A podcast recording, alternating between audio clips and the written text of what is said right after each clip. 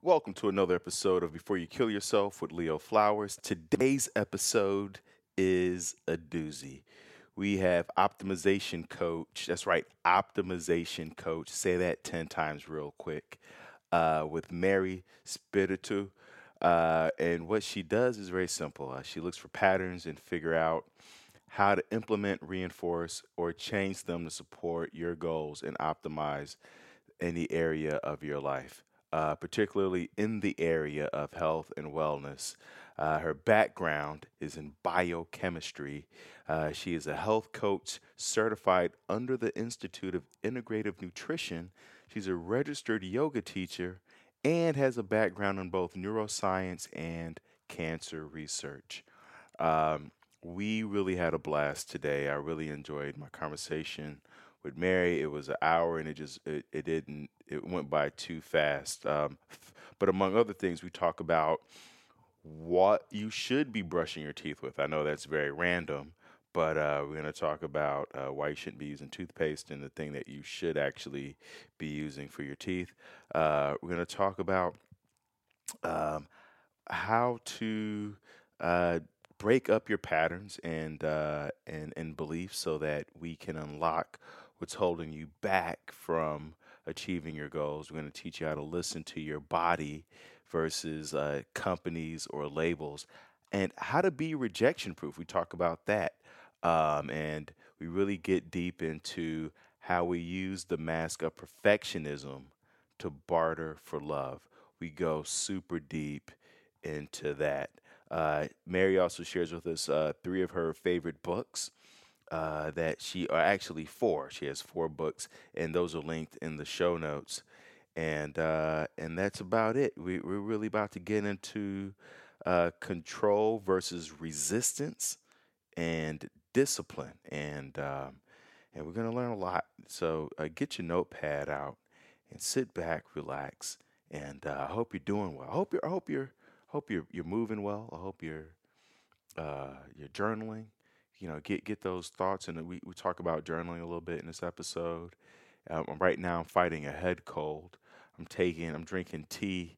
I don't know what's in the tea. It's some some stuff that my girl mixed up for me, and uh, I think it's making my fart stink. So if I have stinky farts, uh, it's it's her fault. She brought me. You know, eh, Eastern medicine is great, but it it, when it gets up in your in your gut biome, it, it causes a, a, great disturbance. I, I, think it's the Chinese. I think like you know because of uh, Pearl Harbor, they've been trying to get us back, and I think it's these herbal remedies that uh, is is their way. That's that's how they're gonna take us over, ladies and gents, with all this this ginkgo biloba and and uh, and whatever's coming. We don't because we don't really know what it is. Let's be honest. I don't really know what this tree bark and rooibos. What's what's a rooibos? I don't know what that is. Anyway, let's get into the episode. I've said too much. I've said already too much. Let's have a blast.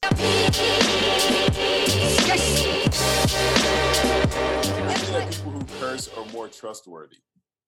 Oh well, I'm gonna. I fully intend on taking that statistic and putting it in my back pocket. Um, yeah, it was funny. I was writing that and I was like, that's just like what I thought when I was writing it. And I was like, okay, I'm just gonna that's just gonna be how I start this post, I guess. Because a lot of times when we when because I had a blog also, and a lot of times when you're when you're writing that stuff, you're really talking to yourself. There's a part of you you're just like fucking man up, something you know, and you're like, well, if I'm I'm feeling like this, there has to be other people feeling like this, and then you.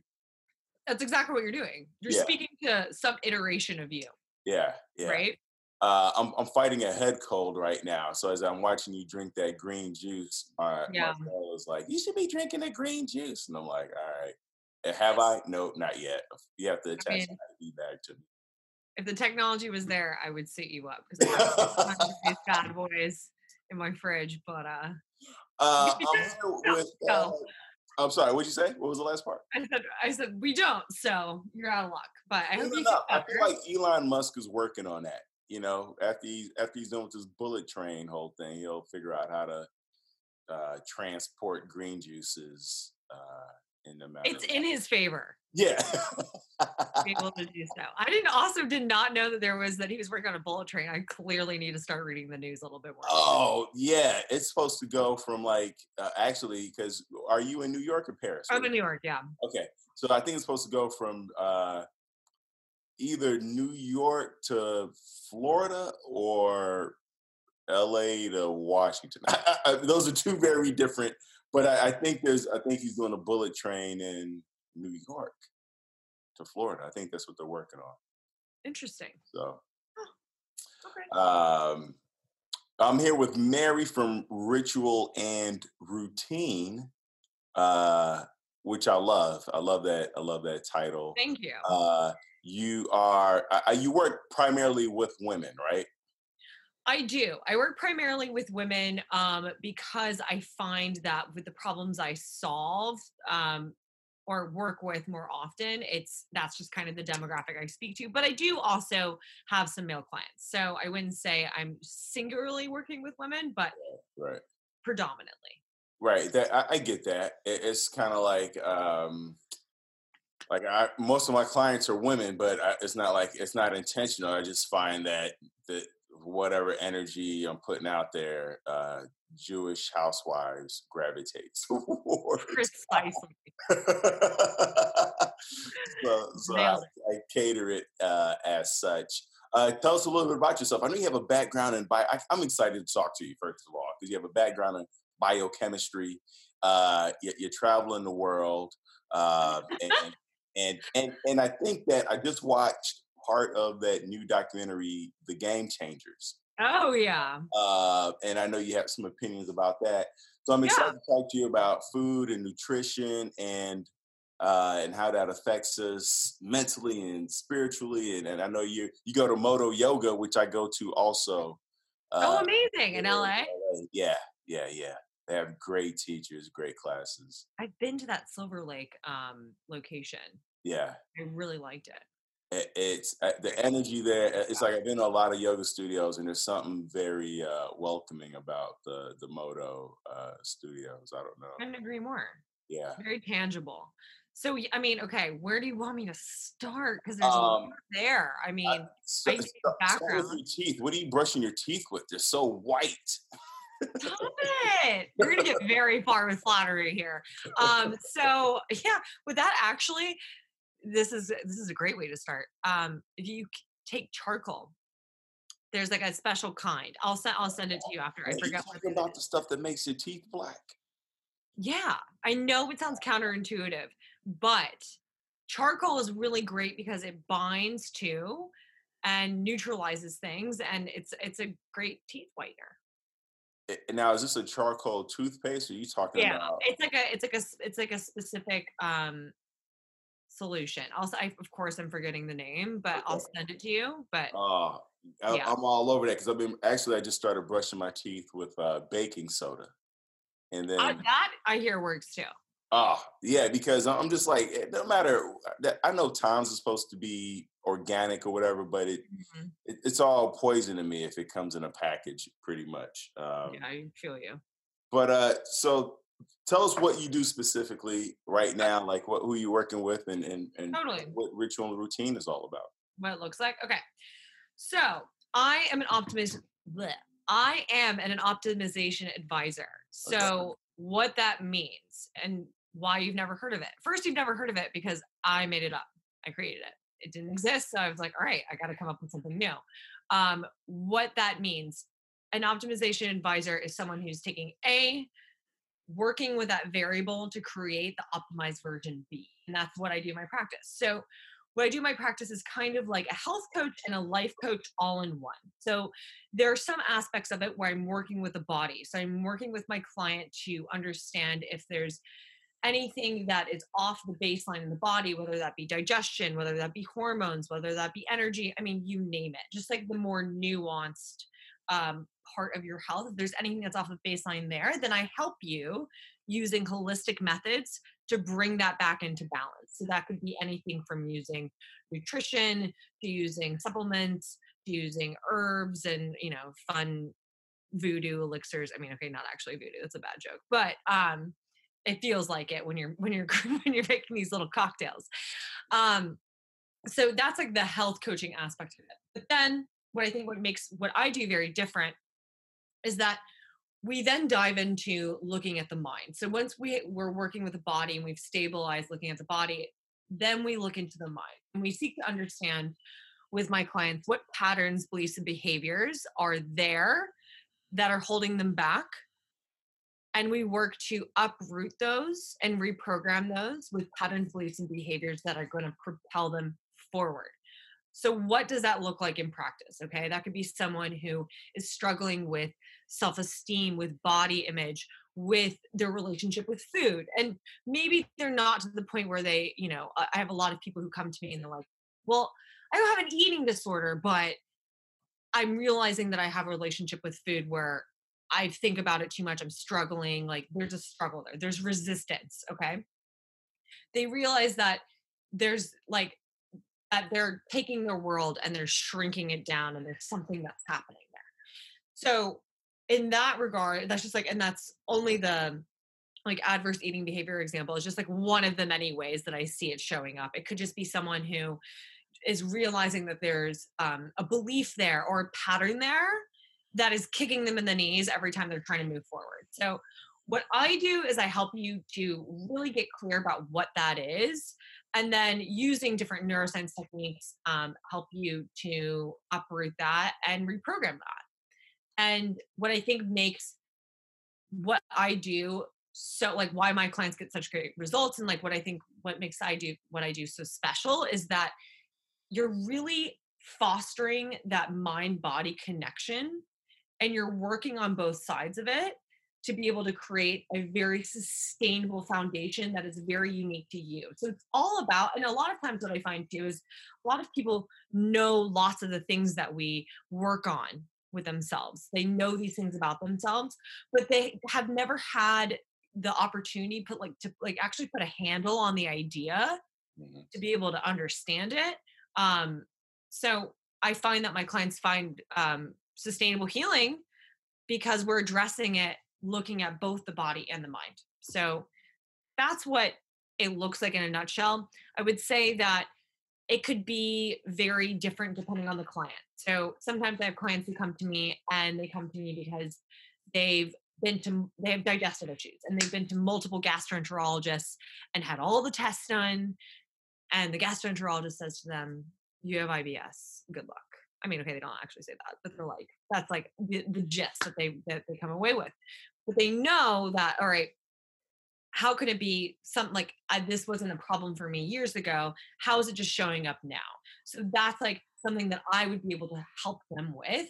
And a lot of times what i think gets lost in the western medicine is that like something like digestion is not always purely physical i see a lot where a lot of people have undigested trauma and that exacerbates something that's a, vulnerability within the digestive system and makes it worse for them. So it's not until we work through not only the physical aspect of seeing what's happening there, what, you know, if there's anything that's like, if it's a, if there's something wrong with the system or is it pathogenic or whatever. And then also addre- addressing the emotional piece that they're able to find full resolve. So that's just an example of like what it looks like in practice, but that is what I do as an optimization coach you know all that makes so much sense because uh, when we when i look at the stats for obesity mm-hmm. um, a large percentage of people who are struggling uh, with obesity and their weight have been sexually abused and yeah. and so when you talk about the mind body connection a lot of them are uh, they they put on the weight as a protective shield against future abuse and if they're not aware of that, right, um, then you don't really you're not really getting to the source of it. If you're just addressing the physical in terms of you know calories in, calories out, and protein, fat, but you're not really getting to why you're eating eh, you know three bags of cookies uh, at night and you know uh, snacking throughout the day, then it's not sustainable. Like you said, it's all about getting sustainable results because people know how to lose weight. Most people, I think, struggle with uh, maintaining the results and sustaining the results that uh, they've achieved. You nailed it. That's, I mean, like I've, and I see that a lot. is what the actual issue is when you're struggling with weight has nothing to do with weight most often, unless it's you know, unless you have an issue where it's like thyroid or your hormones are out of balance, then like it's gonna it's gonna be hard for you, right? But a lot of times what I see is people who are struggling, who are you know with the plate, with food. It's because you're what you're doing is you're looking to shrink down your world to your plate. So either controlling what's going in, what's coming out. And because of that, because you're shrinking down your world and or um you're looking to like seek a you know to fill a void using food or to get that dopamine release using food using food as more of a drug instead of um, using it for sustenance that is like that's such a hard cycle to break Mhm. right? And you don't realize that in the moment when you are using food or when you um, are shrinking down your world to like have that control. It's all like seeking control there. Um, and i think what you spoke to with like the obesity like i see that with like the protective shield like you don't realize that inter- inadvertently your body's trying to protect you.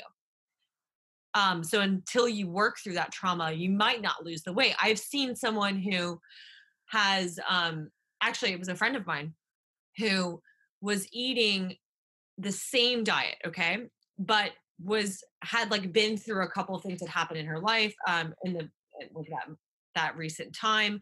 She had had some family members die and like was having a really hard time dealing with it. So was still like was not able to lose weight and was still like at this weight that she couldn't understand why she wasn't losing it. It was because her body was trying to keep her grounded, was like trying to keep her down to the earth.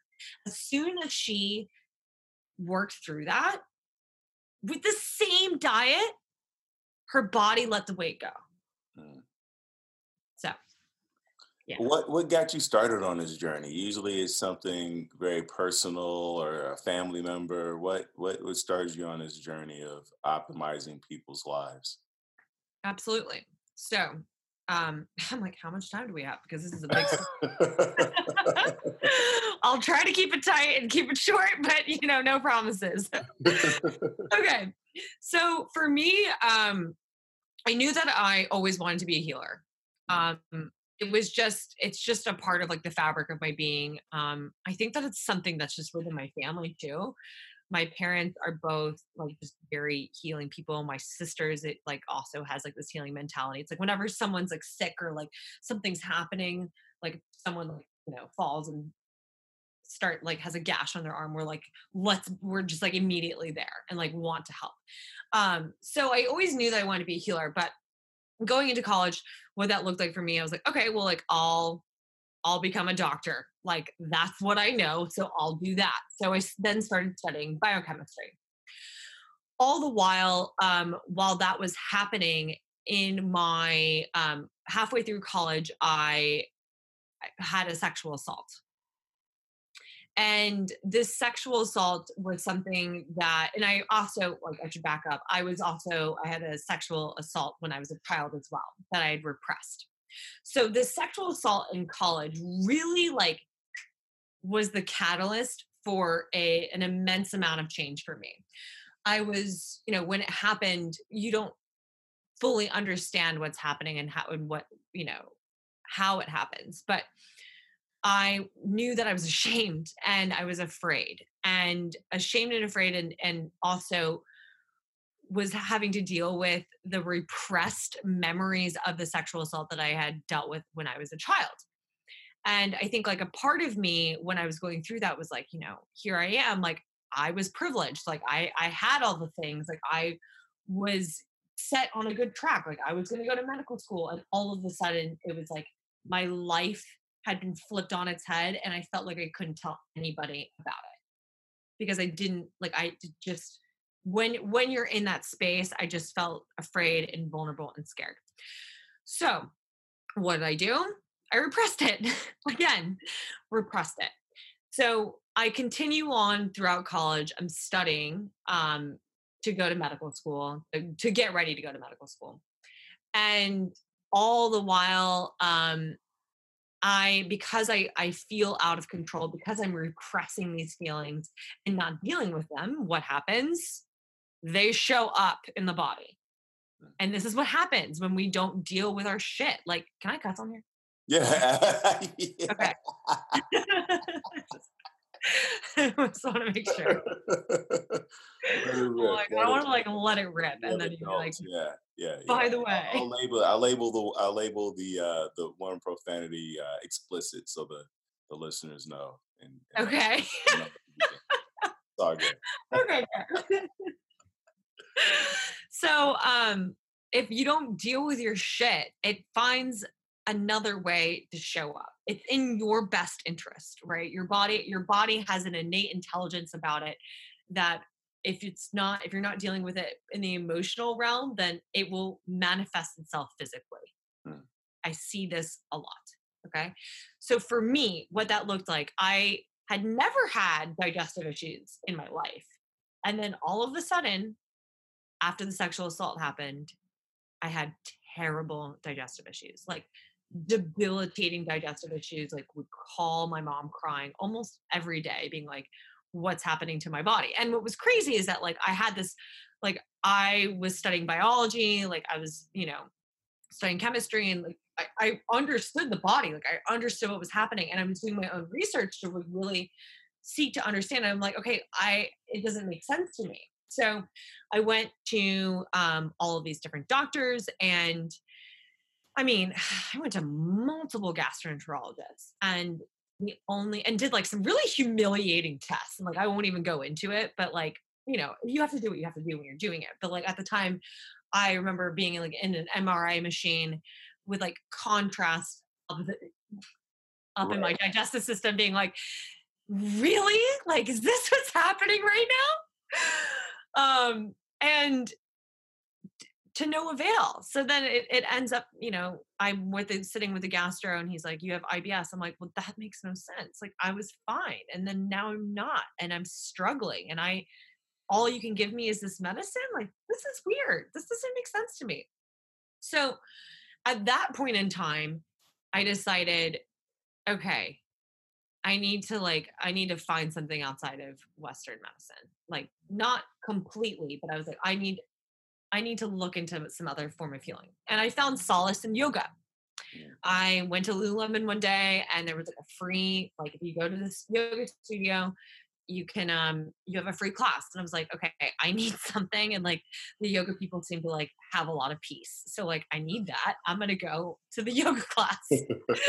So from there alongside there's there's two avenues of the story happening here so i'm still pursuing the medical tract but then i like come into this world of yoga and i immediately fall in love um and i the teacher that i had bethany is actually one of my very good friends to this day. I was actually just chatting with her a couple hours ago. She um, was my very first yoga teacher and taught me a lot about what I know, but it it opened up my eyes to how the mind and the body are so interconnected and how you can you know if you're not dealing with things emotionally how they can show up in the body but also like using yoga how you can use poses and you can use your body to digest what's happening with you emotionally.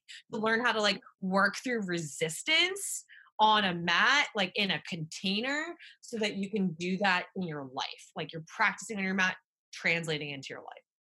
So from there i realized okay maybe there's something there okay so i continue on i become i uh, eventually like 3 years later become a yoga teacher all the while decide okay I don't want to become a Western doctor because, oh, and maybe I should preface this saying Western doctors are amazing. And I think Western medicine is spectacular. But for the type of healing that I knew that I wanted to be a part of, it just didn't feel right for me.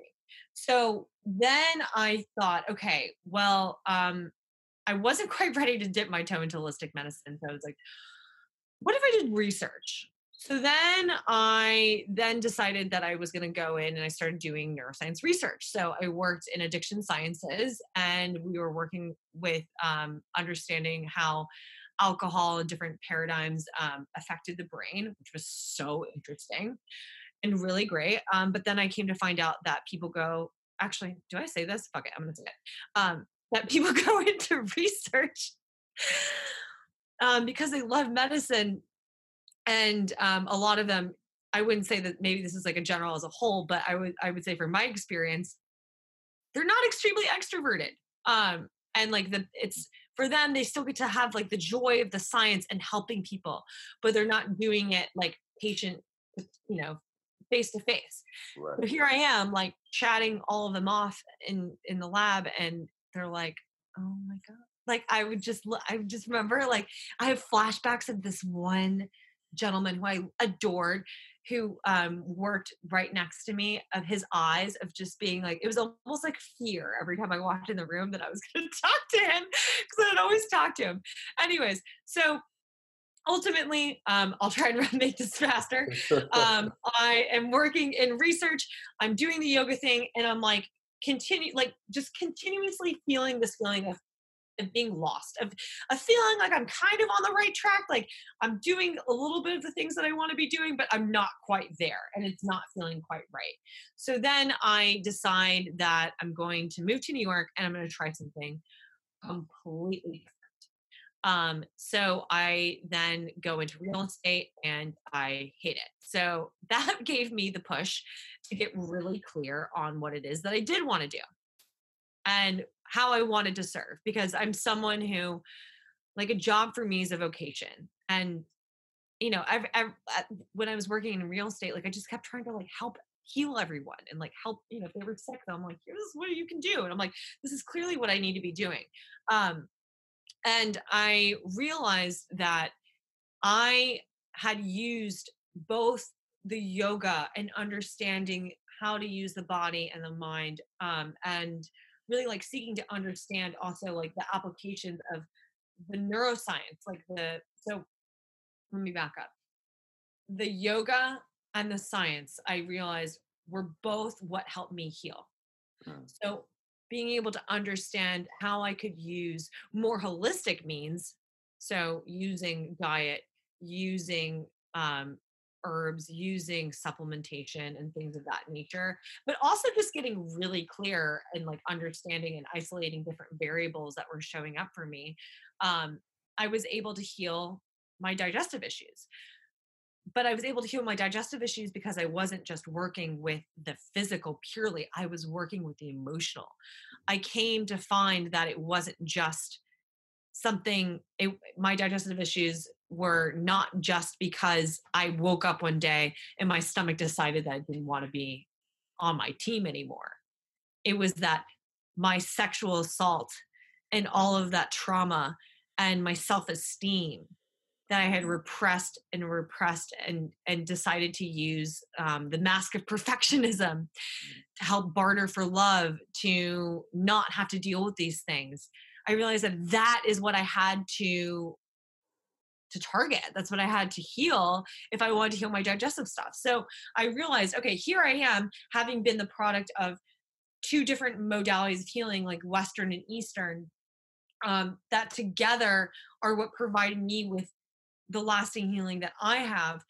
I need to, I need to create this for people. Like I need to to create the container for people to be able to experience something that is not just working with the body but working with the mind as well because they are so integrated and looking at certain issues it doesn't make sense to look at them separately in different systems that's why a lot of people you know will be dealing with things that they're like i've been to all of these different practitioners and i still can't find resolve.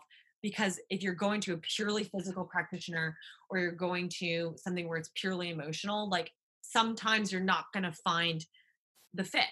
Um so that's how like that's why i created what i decided to create and it was a long long road to get there um but i really you know it started off with a blog first of i created ritual and routine in order to help break down the scientific concepts behind health and wellness and make them actionable and accessible because there's a lot of trends out there and i feel like we all want to implement them but we have no idea why we're doing it and how to do it so that's how it started and then from there once I realized, you know, I was in this corporate job, I don't want to do it anymore. I want to do something that lights me up, that I have the ability to help people solve this prob- these problems within this scope.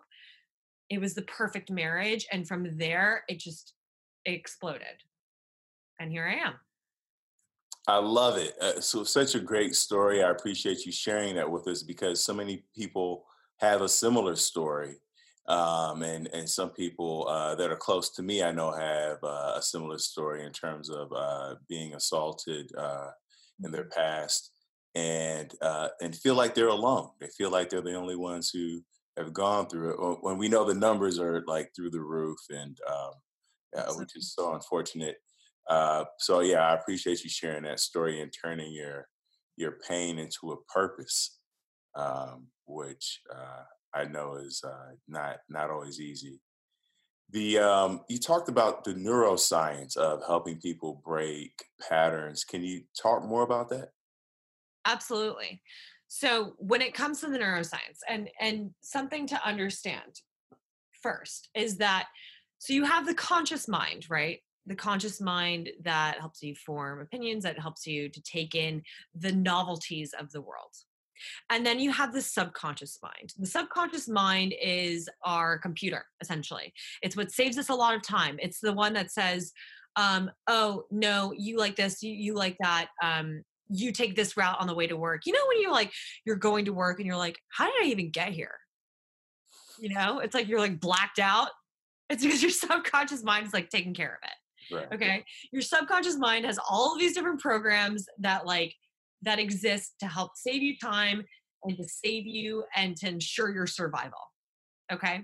And it drives about like 95, maybe the statistic is not completely right, but I think it's this is it's just 95% of like the way that we perceive things and the way that we move throughout our lives. So you can um talk consciously right so you can you can understand and which is a big part of it is being conscious of okay I have a issue. I'm seeking to understand why that issue has shown up for me, what the root of it is. So you can expose the framework of what's happening within the conscious mind of saying, okay, I understand that this issue happened because of this thing that happened in my childhood, and that's probably why I'm exhibiting this pattern now. But until you really sediment it with understand with um, the subconscious mind so uprooting that pattern from the subconscious mind and aligning what's happening on the in the conscious mind with the subconscious mind does it stick because how many times do you hear people who are like i know that this is how it needs to be but i can't it's not happening like it's there's still so much resistance it's because you have to uproot and reprogram and let go what's happening within the subconscious mind. And there are a couple of different ways that you can do that. Um, like using neurolinguistic programming is a good good technique. Um, I use hypnosis in my practice, um, meditation techniques. Essentially, just bringing your brain to a state where it has that neuroplasticity to be able to work with and digest those things so that you can implement a new framework you know it, it, completely makes sense because when you when you know the source then you can wrap your head around it better it's almost like you know when you're going to buy a car and you know the different sales techniques that they try to employ well mm-hmm. then it doesn't work on you anymore because you understand what they're trying to do and um, and now you can be more objective and detached from uh, the, the trickery and it's the same trickery that your your mind is trying to sell you on how to feel and, and on how to view the world. And if you know why it's doing that and the source of it, then you can detach yourself and become more objective. But until you uh, have created that framework and, and, and done the work, then it's gonna it's gonna keep working on you because exactly. source, yeah, yeah, it, like precisely. It's like the ability to cult or cultivate the ability to be able to choose your reaction, to be able to see things as they come to you and decide, okay, I'm going to extract what this emotion is trying to tell me, but I'm not going to lean into it unless you want to, but being able to have the choice. I uh, I do this thing called uh, BALE, B A L E, and uh, it's an acronym for bored, anxious, lonely, or exhausted. And so when I feel myself wanting to uh, snack or binge or craving carbs, I, I click through those progressions. I go, wait, am I bored? Am I anxious? Am I lonely? Am I exhausted? And then I have an antidote for each one of those. And that's really helped me to uh, uh, detach from the emotion or the uh, the, the impulse to want to binge eat or uh, snack or you know what have you, whatever the. But it's it's the awareness. I had to become aware of. I had to okay. become aware first of what the feeling is. If is it boredom? Is it lonely? Or you know, so I, I can figure out what the antidote is. Right? It's like you can't you can't have an answer if you don't know what the specific problem is. Exactly. And once you say that half of the battle is being able to sit down and say to yourself, this is what this specific problem is? Absolutely. Absolutely. I have to, so I have to write it down, I have to journal it every day, mm-hmm. what BALE is, and then what the antidotes are so that it's ready to go when I need it. Because when, when you get the flare up or the impulse, it's so yeah. hard to fight and your subconscious kicks in, you go to automatic pilot, and then you're halfway through the bag of cookies, you're like, oh shit, like you know, I just I was just lonely, you know, like I didn't want yeah. to, I just want to talk to someone or you know, I just want to go do yoga or work out or go for a walk, you know, and you realize it halfway through or sometimes not until you've eaten uh-huh or whatever. So Wait, uh, I'm so impressed. That's awesome. I love that. I that that is like actually what I do like what you're speaking to, creating the infrastructure right, for right. each of the different triggers. Right, right, right. Which I love BALE. Like that's awesome. I I'm I'm totally going to use it. I mean, I'll totally credit yeah, you. I'm absolutely, like absolutely. It's, and it's it's not mine completely. It's I was just googling emotional mm-hmm. uh, triggers and eating, and there was some um, oh, what do you uh, uh, picture? But that's not the word for it. Where it's like a pictogram of like an infographic or something. Yeah, yeah, infographic. There you yeah. go. And uh, and it, it it was had written out, but it didn't spell it out the way I'm spelling it out. It was just how my brain saw it. And I was like, how do totally. I how do I restructure this so that it, to make it my own and it makes sense to me? And so that that's the the structure I came up with. But I have to write it down every day until it becomes a part of me. It's not a part of me. it's not. Yeah. yeah. Well, and that like that consistency, like that piece too. When you're writing it down, you're so, like and physically writing things, not like typing things, but physically right. writing them. Like your subconscious mind, like that is like imprinting it into the computer. So that like I I could not agree more. Like the importance of writing that stuff down and being really consistent with it um, when it comes to creating those infrastructure, um, like the different guidelines for you. And I love how you say antidote. That's great. Like that's exactly what it is. Um, so that in the moment, because there, eh, you know, there's like a five second pause where you feel it and you're like, oh God. And it's like, it's like, I call it, um, it's like your eyes go black and it's almost like a monster's taking over you and you're like, oh, it's coming. Yeah, right. yeah. yeah. You, you feel it and you're like, oh, here we go. I was watching this uh, military movie, and uh, I call it a sandstorm because you know the, the guy saw he was like him and another soldier out in the middle of the desert, and they saw the sandstorm coming. And when the sandstorm's coming, there's there's nowhere for you to go. It's a sandstorm. It's everywhere, and all you can do is just you know you stab your rifle into the ground, and you you kneel down and you just wait until the sandstorm blows over. And mm-hmm. some you know which you know, that could be a euphemism for meditation or going for a walk or taking a nap or something like that. But sometimes you, you sometimes the answer is do nothing and just, you know, sit with it. Relish in the pause. Yeah. yeah. Yeah, yeah, yeah. Um, so you, you journal. I saw that. Uh, eh, do you have a, a journaling like technique or strategy, or what? You know, do you journal first thing in the morning? Whenever mm-hmm. you feel like it what's your what's your journaling routine? what's my poison? Yeah. Um i'm like what's my poison? We're talking journals like so soft. Um so yeah journaling has been um like the reason why i am where i am today. There's something to be said about distilling your mind stuff and being able to really like work through it, get it out of your head and onto paper so you can make room to for more experiences and to understand more of what's happening in your world. So for me, I've tried a lot of different techniques, but what works best for me is um, to do morning pages, which is from the book The Artist's Way. And the idea is is that, and are you familiar with it? I feel like that's like a popular one. Um, so yeah, just the idea being um, that you spend, you know, every morning you have three pages that you fill up into stream of consciousness. So whatever comes to mind, whether that's like, you know, that guy was addicted to me in the line the other day to I need to buy more like Lysol uh, wipes or whatever to what's the meaning of life okay so like what that does is it is like taking a broom inside of your head and it's sweeping up all of those little thoughts that we feel like we have to hold on to and putting them onto paper so that way we can make room to spend our cognitive calories on the shit that actually matters to us. And we're not feeling responsible for holding things through. It also helps us to digest what's happening in our life. And a lot of times, and I'm sure you can attest to this, being someone who does this yourself, something shows up and you're like, never thought I was going to be coming out of this morning having this, you know, revelation, but here I am.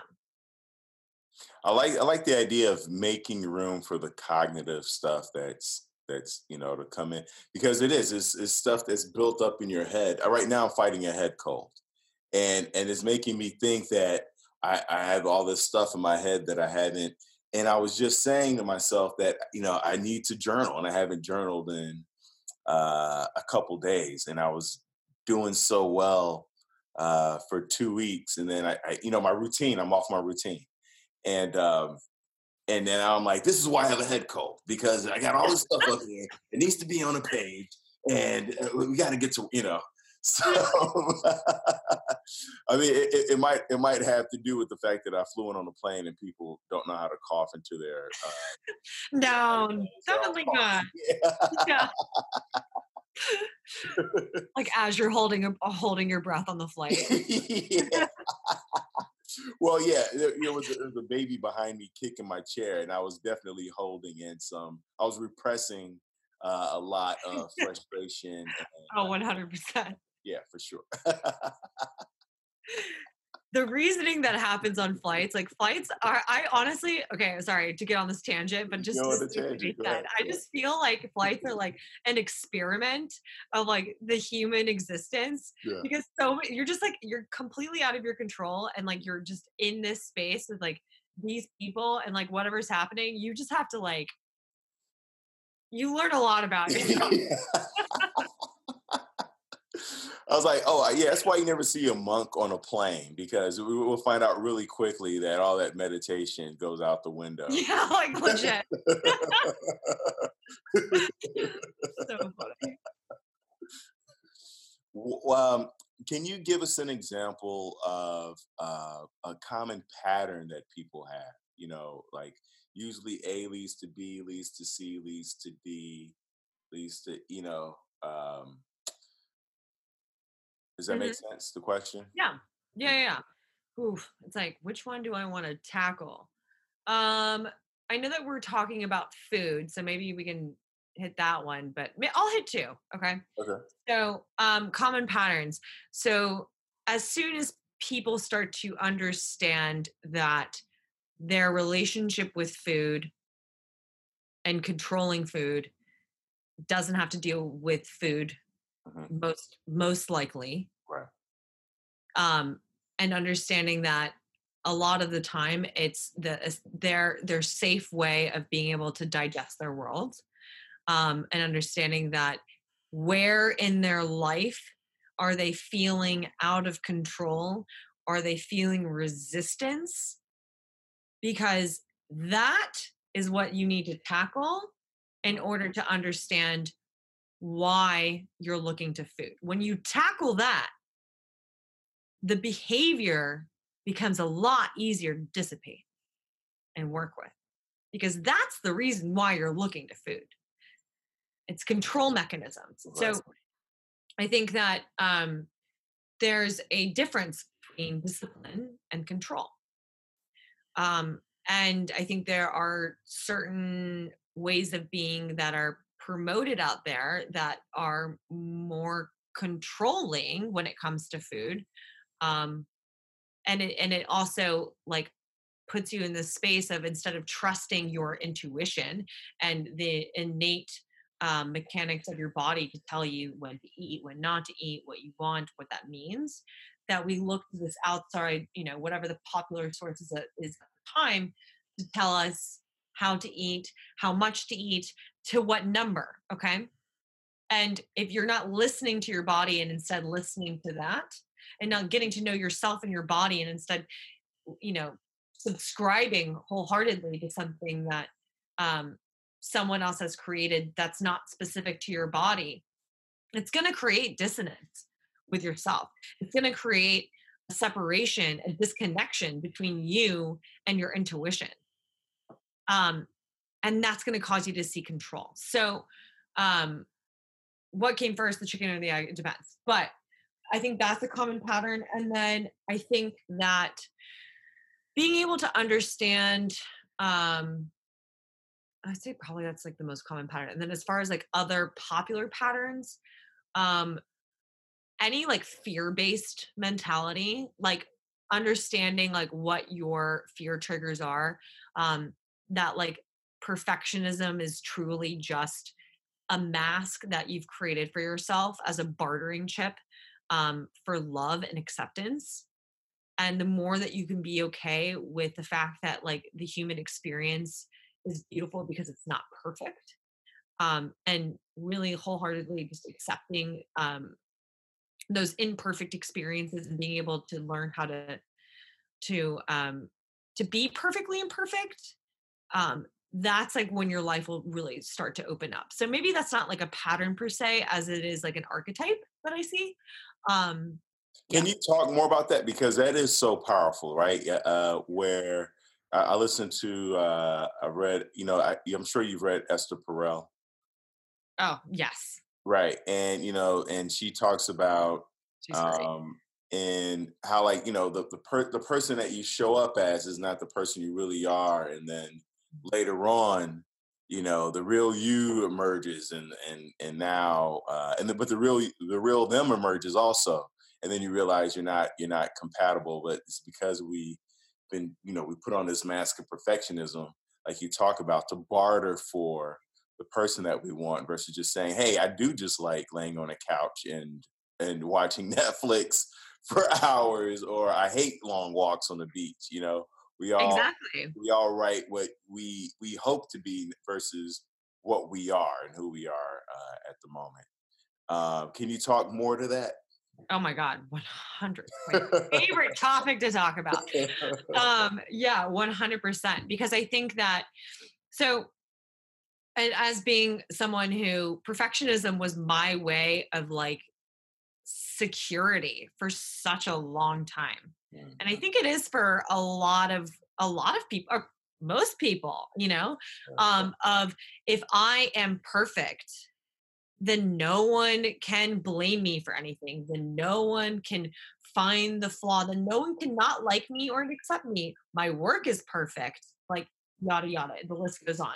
I see this um, translate in like a whole way of being. So like someone who like cannot leave the house unless they are like perfectly put together or it can translate and you know and like looking perfect and it's like doesn't eat that thing because it could chip away at their perfectionism or um, i see that translate into someone in the workforce who will go above and beyond and is killing themselves um, beyond belief and is maybe also like losing parts of their life uh. their work um, because they do not want to, their work um, whoever their employer is to give they don't want to give them any reason to not accept them because they base their identity off of their success so i think that the the real like the first thing to understand when it comes to perfectionism is understanding that wherever the perfectionism lies for you is because you are cornering a lot of your identity around it so if you see yourself as being like you maybe you were valued your whole life for like your work ethic and being brilliant and whatever so then when you come into the workforce, you're like, I, if I, if anyone challenges me on this, and if, if anything shows up that that is to show me that I might not be as great as like I've been told that I was, that like your identity is gonna crumble. Okay. So that's like one of those things, like that's just like an example of like how like those those challenging times that can really that's the, one of those things that you use perfectionism in order to avoid. So we use perfectionism as a mask um, and we develop this mask because at some time or another we created it to protect us. Because there was like a very real usage for it at some point in time. Um i know that me myself when i was growing up like and i didn't come to find this out until i was you know doing this work but me myself growing up I um, had this one instance when I was younger where I um, was at a piano recital and I was performing this piano recital and it was probably like six or something like that. And after the piano recital, my parents had whoa, whoa my parents had taken two different cars and they miscommunicated and they left me. So what did I take that to me when I was younger? I was like, shit, like, okay, well, I was five, so I didn't say shit. Like, I, I, know five girls who say shit. yeah, I, was, I was like, they left me. They left me because I didn't like I didn't do well. Like wow. I wasn't good enough. Wow. So from then on, that was like the first thing and of course you don't know this is happening right when it's happening but like you can look back and realize this um i go throughout my life and i'm like trying like in, in everything that i'm doing like sports academics like the way i look i'm just i'm spending hours perfecting this because i'm so afraid that if one people see me for who i truly am that i won't be accepted and loved and that i will be left or or two that i'm not you know that I, it's a reflection of who i maybe I don't like who I truly am. Then I have to mm-hmm. face myself. So, um, at a point in time, again, your brain has that like creates that that whole framework for you because it saw in that moment when I was five, oh shit, like if you're gonna make it till you're 18, like you better get these people to like you and do well, right? So you do these things because at the time it gets you what you need in order to survive. But no one tells you when you're 18, hey, congrats, you made it. You can let go of that. We've got some new programming for you. So then you bring this programming in and you continue on with the perfectionism mask, um, even though it's no longer serving you and then it's kicking you in the knees because you're paralyzed. You're in this perfectionism holding pattern where then you start being afraid to even make a decision because what if it's the wrong decision? Right. You're afraid that if you make that decision, then so and so's not going to love you. They're not going to uh, respect you or accept you. Work's going to tell you that you're a failure, and you're going to have to stand and look in the mirror and like take a good hard look at yourself you know, it's I don't know why this came to mind, but it's like a video game where uh, it's like those quest video games where in the beginning you get these different weapons, mm-hmm. and the weapons serve you on the levels that you're playing at. But as you move up the levels, you get different weapons, and you can't get the old weapons anymore. You, you get the new weapons, but you know, in life, we try to keep the, the weapons we had in the beginning because they served us and we we're afraid we're going to need them again but we haven't recognized that we're we're we're, we're exploring and uh, encountering a whole different terrain that will not have any use for those weapons anymore. And, and so instead of letting them go, we hold on to it, but now slowing us down because now we're carrying all these different new weapons with the old weapons, and we're like, why can't I move as fast across this terrain? You know, it's there's a, a Zen teaching about. Um, you know, the the, uh, the guy comes to a river. There's a boat, and then he uh, gets in a boat, goes across the river, and now he's like, "Shit, should I should I take the boat with me? Because I'm sure there's going to be another river." But you know, the Zen is like, "No, because there's no river in front of you right now." You know, and and just trust that when you get to the next river, you'll figure that out. But if you try to carry this boat to the, you're not gonna make it to the next. Like that's gonna be the least of your problem. Your shoulders are gonna be, your back's gonna be all jacked up. Uh, you know, at least you're vulnerable to predators. It's like leave the boat, take what you need for now, and then, you know, that's why I never take leftovers when I leave restaurants.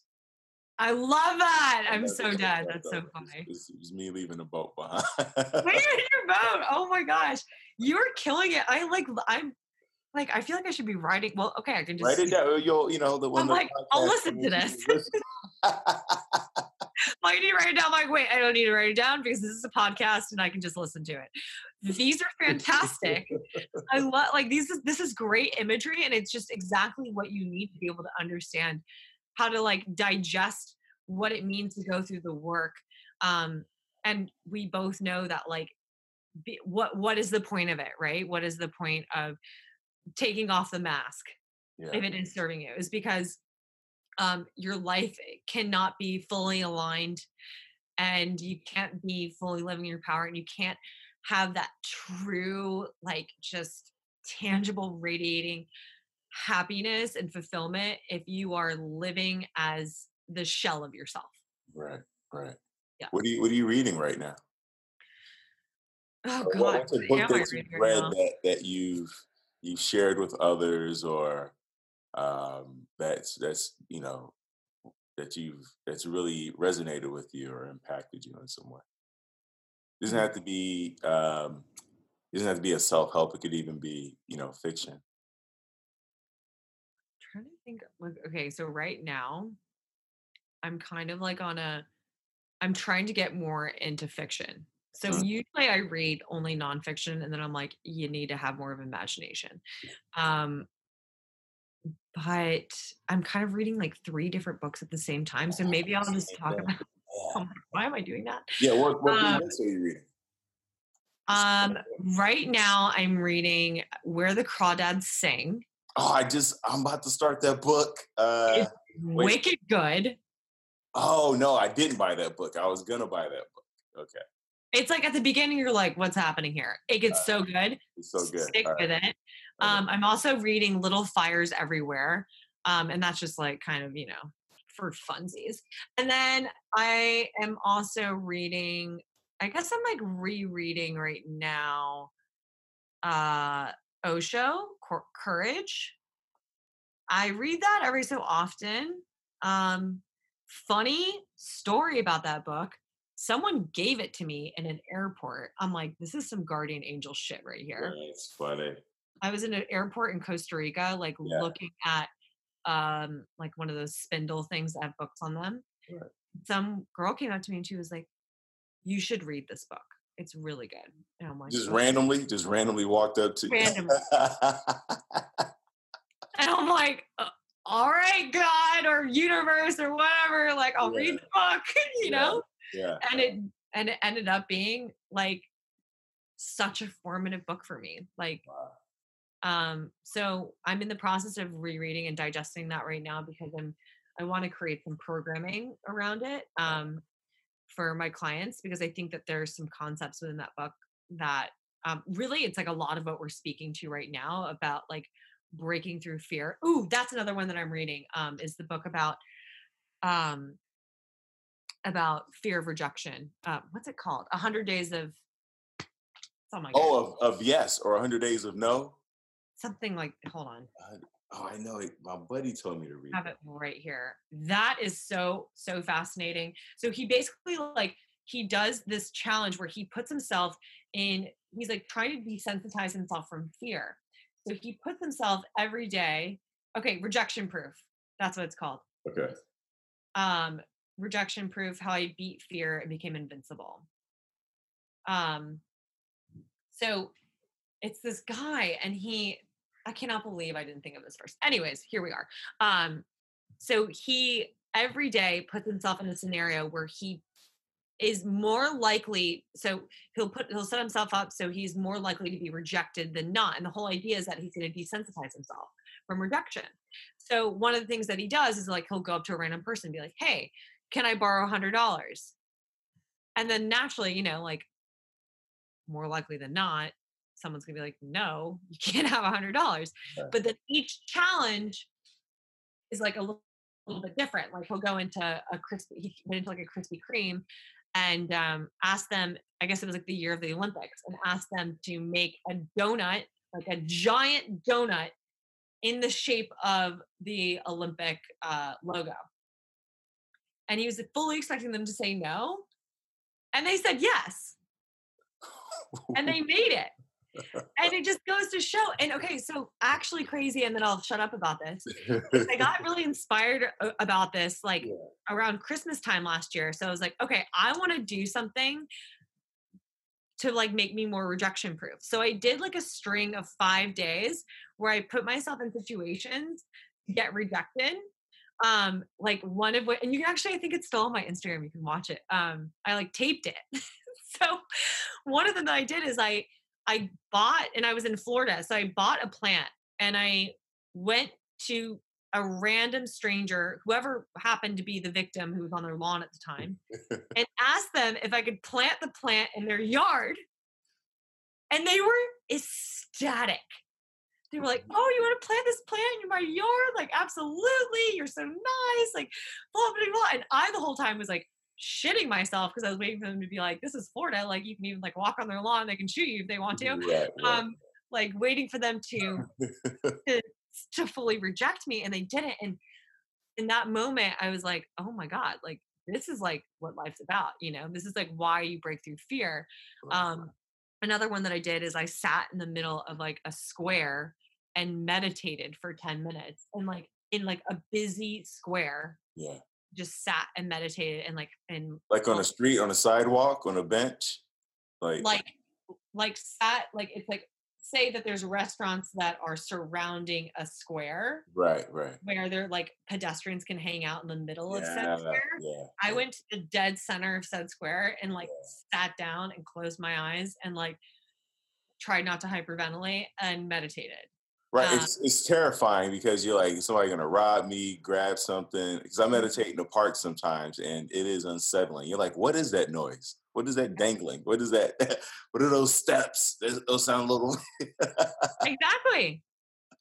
But just teaches you how to be like you know invincible for fear. One of okay, one more thing that I did, and then I'll shut up um, I like went up to someone at a movie theater and asked if I could taste their popcorn and like talk about like waiting for rejection. It was. And they did. They let me taste it. I was like, okay, this is crazy. Taste their popcorn. you know, but it just goes to show that like you can. It's like all like fear is just a construct. Um, I love it. It. Now, at the end of every, first of all, where can people find you? People who want to work with you. What's the best way to connect with you, Mary? Absolutely. So, I think the best place to find me is probably Instagram. So my handle is ritual uh, at ritual and routine. You can also visit my website, which is www.ritualandroutine.net. So that would be the two best places to connect with me. Please connect with me and be in contact. Love meeting new people. Um, yeah, that's where we can meet. Fantastic. And then the question I ask of all the guests, and we understand that you are not a therapist. Yes. Uh, you don't have a PhD. Uh, the question is, I always feel like there's someone who's listening in who's on a precipice of uh, committing suicide. Yes. Before you kill yourself, what would you say to that person? I would say to them that you are not broken. This is a program that is running you right now. And if you could sit with this and seek to understand it and seek and seek connection from other or seek to understand how to get gain connection from others um that you will then gain an, a new empathetic superpower um I, I call it like the empathetic bone in your body to be able to help and serve and understand people on a deeper level than ever before. Um, that's yeah, that's what I would say. Beautiful. Thank you so much, Mary, for joining us. Thank you, Leo. This is a pleasure. This is great. And we're best friends now. We got to go, we got to do of some course. yoga whenever you come to LA. I'm in New York all the time uh, at the cellar. So uh I wait, for real? Yeah, yeah. That's like actually right behind my house. Oh, great. it's, it's such a great area, great food, great, great everything. So I'll, I'll definitely be in touch when I'm out there. I have a bunch of friends. Oh my god, hit me up. Yeah, let's hang. All right. Thank you so much, Mary. And remember, Absolutely. listeners, this podcast is not a substitute for you going to get help. Call the 800 number, get a therapist, get an optim, get an optim. See, I'm doing the same thing you did. Get an optimization. It's a hard word. hit up Mary, hit up ritual and routine, and uh, and because your story needs to be heard, and and and, and it's it's value, and and we love you. So uh, stay tuned. Thank you for tuning in. Thank you for rating it five stars on iTunes, and we will talk to you soon.